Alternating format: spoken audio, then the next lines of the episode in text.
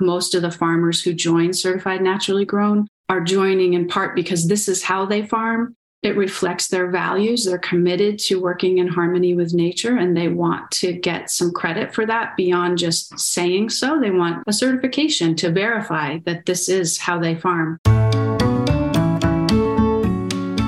Welcome to the Virginia Foodie Podcast, where we lift the lid on the craft food industry and tell the stories behind the good food, good people, and good brands that you know and love. If you've ever come across a yummy food brand and wondered, how did they do that? How did they turn that recipe into a successful business? Then we've got some stories for you. Hello, foodies. Welcome to the podcast. I'm George Steering, and I provide marketing strategy and coaching for good food brands. I work with good food brands because I believe that the only way to heal the earth is to make it profitable to be good, sustainable stewards of our planet. And when you're in the good food industry, the USDA organic label seems to be the hallmark certification. Yet it is just one of many badges that a brand may wear, depending on their category, their market, or their target audience.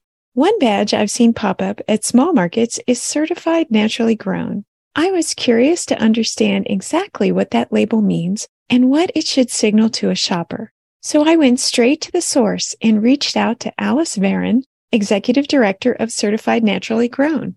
And in our conversation, I learned a lot about CNG's peer reviewed certification, what wearing that badge means to their target customers, and how CNG has been transforming local markets for 20 years.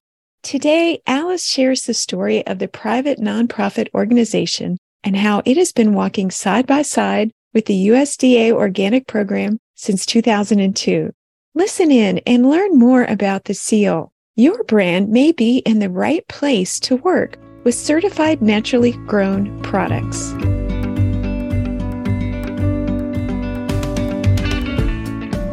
Hello and welcome to the podcast, Alice. I'm so glad that you joined me today. I have been bumping into your organization and your certification for a while. And so it's great for me to speak directly to the source. Yeah, thanks for having me. I'm so glad to share a little bit about what we've been up to. Well, the very first thing I always do is put my guests on the spot and ask mm-hmm. you to tell our listeners who you are and what your organization does. Okay, great. So my name's Alice Varon, and I'm the executive director of Certified Naturally Grown. I've been doing this now for 17 years. Mm. And I got involved when I was in the mid Hudson Valley of New York, where the organization started, and have been growing and building with it ever since. Oh, wow. 17 years. That's great. Now, I wanted to ask you I'm in Virginia. Are you still in New York or where are you yes. headquartered? Well, it's hard to say. We have four staff, each in different states. So we're pretty geographically distributed. I am still in New York, and I guess legally that is our headquarters. okay. So you do serve the entire country, which is great. I've mm-hmm. run across you mostly with local brands to me here in Virginia. So certified naturally grown, I have seen it as a badge that shows up in the marketplace. Can you talk about what that means and what that means to a product that carries it? Absolutely. So, for customers seeing the certified naturally grown badge, it's an assurance that the food was grown without any synthetic chemicals or GMOs, with attention to soil and ecological balance. And our standards are actually based on the organic standards. And then, as an independent nonprofit organization, we've modified them in some ways, but it's a real assurance of ecological integrity for those who are looking for that in the food they purchase. Were you talking about high standards there? Can you elaborate on that a little bit? Yeah, absolutely. We do tend to draw very passionate farmers to certified naturally grown who have extremely high standards for themselves. And sometimes that comes out in the inspection process where they want to have the folks they're doing the peer review for have those same high standards. And sometimes that's a challenge for other farmers. And we feel like that's a perk of the program is that our members do help each other level up but we also have a baseline for those who are just getting started. So you mentioned USDA organic certification. What's the difference? If you're following their standards what's the difference? Yeah good question. The main difference is in our certification model. It's tailored for direct market farmers who are growing food for their local and regional communities. So we put a premium on making sure that the program is accessible in terms of how much it costs and how much paperwork is required. But in terms of standards, there's really very little difference. It's tinkering around the edges. So there was question about whether the paper pot transplanter would be allowed. And that's something that's been extremely valuable for direct market farmers. It saves a lot of labor, and that's something we allowed from the get go. And recently, the organic program allowed it. It's nice to have the ability to make those adjustments more quickly than the National Organic Program can do. But the main difference really is our certification model that relies on peer review inspections. So those are carried ah. out by other farmers in the area. And it's a great way for farmers to connect with one another and share their knowledge and grow and learn from the experience of having that peer review inspection. I'm familiar a little bit with organizational certification in that I've worked with bigger brands that participate in manufacturing certifications and things like that. Your model of peer review means the neighbors are really the ones looking at what's happening. Mm-hmm. How does a farmer become a reviewer? Mm-hmm. Well, that's a cool thing about our certification program is that participation in the program involves more than just getting the label. You actually have to be engaged and agree to conduct an on site peer review. Now, in the early years, we want folks to go through the training that we've developed, the peer review class that provides support in how to conduct a robust peer review inspection. So, ideally, it's another CNG farmer who conducts the peer review inspection, but it can be a certified organic farmer or another farmer in the area who uses natural practices and I know for a lot of folks that might raise questions like, well, how do you make sure it's a good one? We really lean in on transparency and offer support as much as is needed for that process. But we actually post the inspection reports on our website. Each of our members has a profile. And oh. so it's very clear who did the inspection, when was it done, when was their last inspection, and the farmer conducting the peer review has to indicate their affiliation. So there's an incentive to do a good job because it's it's going to be known who passed this farmer if they really shouldn't have been passed. We usually will find that out, but everyone also really wants to do a good job because especially the CNG farmers, they are invested in the quality of the program. So the real issue for us is when farmers are like, no, no, you can't do that. And the fact is, it's something they might not do. They might have standards that for themselves that say, no, I would not use that practice, but it's not technically prohibited. So mm. we actually need to sometimes say, all right, it's actually not prohibited, but you can pass them. mm-hmm.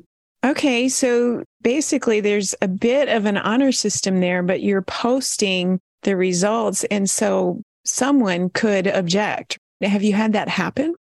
Once in a while, yeah, someone will contact us saying they have concerns about a farmer's practices, and we follow up. We get as much information from that person, and then we contact the farmer and ask them what are their practices. In fact, can they explain why we might have received this complaint? And we sort it out. That's kind of interesting. Now, I know also because I've had clients who are USDA organic certified. It's a pretty rigid certification process. It sounds like you may, I don't want to say the word flexible, but I guess the word you used was accessible, was a mm-hmm. little bit easier. Is it less expensive? Yes, that's one way we're more accessible for sure. Our recommended dues, there are annual dues. We recommend 200 or more per year and leave mm-hmm. it up to the member to determine the exact amount based on the scale of their operation. And then we have monthly plans if folks want to do it on a monthly basis automatically from their card. But it's definitely for most farmers more affordable than organic. There is a cost share program that really helps with organic farmers. I think it's really a question of what is the right certification for a farmer. And sometimes cost is a factor. It's also less focused on paperwork. But in terms of the standards required, production standards, I would not say there's a significant difference. If anything, a lot of our farmers do have much higher standards than the organic practices. And that's something that we like to support. But it's not a question of, well, if you're trying to go from conventional to organic, then CNG is your midpoint. That's actually not the case. You have to be ready to farm according to organic and CNG standards in order to be CNG. Okay, so it's not a transitional program. That I've heard a lot from farmers. Again, I don't work directly with farmers, but I've heard a lot that getting from, I'm going to say traditional farming mm-hmm. or what is now the norm in this mm-hmm. country over to organic farming is kind of a lengthy and hard process and a little expensive to make these changes. Mm-hmm. Mm-hmm it is hard to make the transition from conventional to organic. And we do want to support that. Right now, I think most of the farmers who join certified naturally grown are joining in part because this is how they farm. It reflects their values. They're committed to working in harmony with nature and they want to get some credit for that beyond just saying so. They want a certification to verify that this is how they farm. So it would be great for us to support conventional farmers in making that transition. It's a big leap, not just financially to become certified organic, but it's a knowledge intensive occupation to farm this way. And so conventional farmers really need support in making that transition as well. Are there programs that you offer at this time for them? We are focused primarily on folks who are oriented towards ecological farming and want to learn to do it better and more efficiently. And we would like to modify those programs to support conventional farmers down the road for sure. So I'm going to flip this around again and just get back to the consumer who's buying these products. And I just want to hear you state it again. What would a consumer expect from a CNG seal as opposed to a USDA organic seal? Yeah, good question they can expect food that was grown without synthetic chemicals or GMOs by a local farmer. With the organic seal, sometimes it's grown by a local farmer, but very often it's grown by a farmer using those same practices who's in another state or across the country. So the CNG seal is going to be found in local markets more than in, say, a big box grocery store. So I'm going to throw another question at you then about local, and that is how far do you consider local? It's always a question that comes up. yeah, yeah. We don't set a firm definition. I think for us, the question is what are the markets that the farmer is trying to sell into? And if they're selling at a farmer's market or an independent grocer, I think CNG is an excellent fit for them. Okay. If they want to sell to Whole Foods, they should probably look into organic. Okay. I was going to say that because Whole Foods really they don't recognize CNG as a thing for mm-hmm. qualification. Whole Foods has some pretty stringent standards about that organics label. Like if you are not 100% organic, you can't have the word organic anywhere on the packaging. You can't yeah. have on the front face at this time. That's right. And that's by federal law. And yeah. that's fine. I think we have a program for farms that want to sell at Whole Foods, and that's the certified organic program. And if that's not a market folks are looking to get into, and there's a lot of folks growing on three acres for their local community, they don't need that label. They are very happy to just sell to their local independent grocer at farmers markets through a food hub. And for them, certified naturally grown is a really great fit. It's mm-hmm. also important for those independent grocers who are looking to source food that's both grown organically and also is local. And what they've found is that if they insist on only certified organic, they're going to lose out on buying from some local farmers who are doing really good work to produce high quality food without harming the environment. So CNG is oh, a good okay. solution there. So then they can bring in those farmers who would like to sell there, but just can't justify the leap of going into the cost and the paperwork commitments of certified organic, but are very committed to those practices. So CNG provides a solution. That's great. So you've been doing this for 17 years. What can you say about consumer education? Do you think the market is as aware of your program as the USDA stamp? No, not yet. We're okay. working on it. It's a big project. yeah we could use your expertise in that front because it is a challenge to reach people who eat food or even people who care about what they eat. That's still a pretty large group of folks. So organic is definitely better known. Uh-huh. And we're glad for that awareness. But even with the organic program, I think there's a need for better education about what exactly does it mean And I think that people do generally care. They just have full lives, and it's one more piece of information they haven't absorbed yet. well, you've already educated me a bit because I didn't realize how closely that you followed the USDA stamps mm-hmm. program. Mm-hmm. I did kind of have in my mind that it was sort of an interim step. Mm-hmm. I think mostly because I was only seeing it with very small brands or farms. Mm. And so I didn't quite understand that it's actually very similar. So we talked about being in markets or local grocers, but what about larger farms or value added products? Are you a good fit for business models like that? Yes, we can be. It really, again, depends on what are their outlets. You asked about two different groups. Larger farms is one, and it can be a good fit some actually certified organic farms choose to also be certified naturally grown because they appreciate how it signals that they're a local farm selling into their local communities. We do have some pretty large scale producers who have been certified organic and found that they didn't need to maintain that and they're happy to have the recognition that certified naturally grown brings. But again, if they want to sell into Whole Foods, they would need to keep the organic certification. With packaged good producers, yes, they certainly can. We do certify produce and not so much processed products. So it would have to be a product that is primarily made with certified naturally grown produce. So I think that that limits the packaged goods that we can do, but there's still a lot. So, for example, sauerkraut, tomato sauce, some lavender products, it can be signaled these are made with certified naturally grown tomatoes. Okay, here's an ask on that. The thing I thought about was pesto. Like we're in Virginia. Mm-hmm. Could a product, if they were getting olive oil from a CNG, which would be not in this state, mm-hmm. and a mm-hmm. pesto carry that seal? Yeah, yeah, that's fun to think about. Absolutely as long as the main ingredient is a CNG ingredient, that's fine. And I don't think that the olive oil doesn't have to be certified naturally grown. It could be certified organic, and that would be allowed. Oh, right. Yeah. Mm-hmm. Of course, that makes yeah. sense. Thinking of a great pesto I had from a CSA this year, and I was like, oh, yum. yeah, it was very good. Yeah. I saw that you just had a big anniversary, 20 years.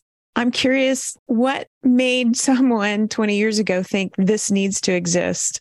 I think it was a natural evolution of the launch of the National Organic Program. There were a lot of farmers who were very committed to farming that way. And I know this feels like ancient history now, but in 2002, a federal law took effect that mandated if a farmer wanted to use the word organic to describe their farm or their farm products, they needed to go through this new process or they'd be breaking federal law. So there were some farmers who were very committed to farming this way and wanted a way to convey their practices. So this was the alternative they created so that they didn't have to either go through that process or just stop just having a way to verify their practices. Yeah. So that word organic is like a legal term now. It is. Yeah.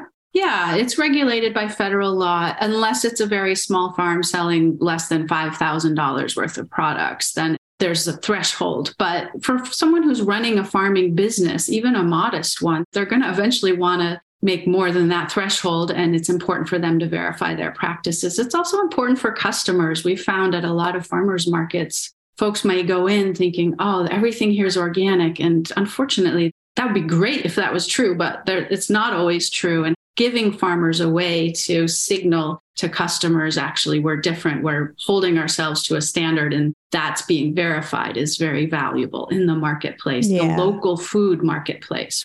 Yes. I'll be honest, I have heard frustration expressed by farmers shoppers just don't know how intricate all these labels are. yeah. Right. And how involved it is growing food and avoiding some of those products that are so tempting. It's like, oh, we'll get rid of your aphids, just spray this on. And it's like, well, that would solve a problem. But now we've got this chemical in our food system. So to be able to give farmers credit for doing things the harder way that's providing a better product is really valuable, I think, for them and for their consumers.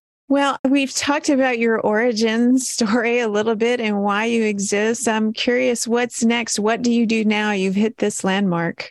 Yeah, for sure. I think we're at a stage where we would like to work with our members to grow and help them succeed as a business by tapping into bigger markets, selling into food hubs and independent grocers for those who are ready to do so and getting more visibility because most people do buy their food in grocery stores. And if we can have more CNG food on shelves, I think it would help our yeah. farmers and it would help raise awareness about what it means to be certified naturally grown and have more folks start looking for it. And we're also doing a lot more education work for our members and those who are looking to get into farming. We have a new educational series called Branching Out. It's a five part series based on five different films focused on different farming crops, different scopes of production. And we've paired each film with an expert panel of three farmers from our community who can talk about their experience growing. Our first one is on strawberries. We looked at broiler chickens. Cut flowers is coming up this coming Monday and microgreens season long leafy greens with Kat the farmer, actually in Virginia. I know and, Kat. yeah. And Broad Fork Farm also is featured. So we've got just an incredible array of really amazing farmers who are sharing their own experience as producers growing this crop. And it's been incredibly well received because in one hour, you hear from three different producers with different scales, different sets of experiences that can help inform how another farmer would go ahead and start getting into that line of production.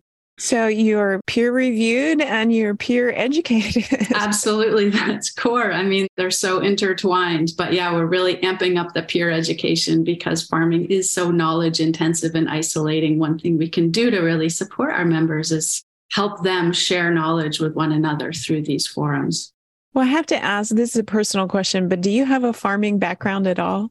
I don't have farming, certainly growing food for my family and myself and working with nature is something I'm passionate about. So I was just curious. Yeah.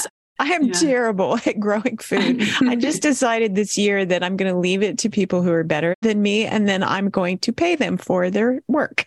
exactly. I really appreciate being able to get good food from farmers who know what they're doing. I'm better at growing organizations. So that, that's where I'm putting my energy. yeah. Yeah.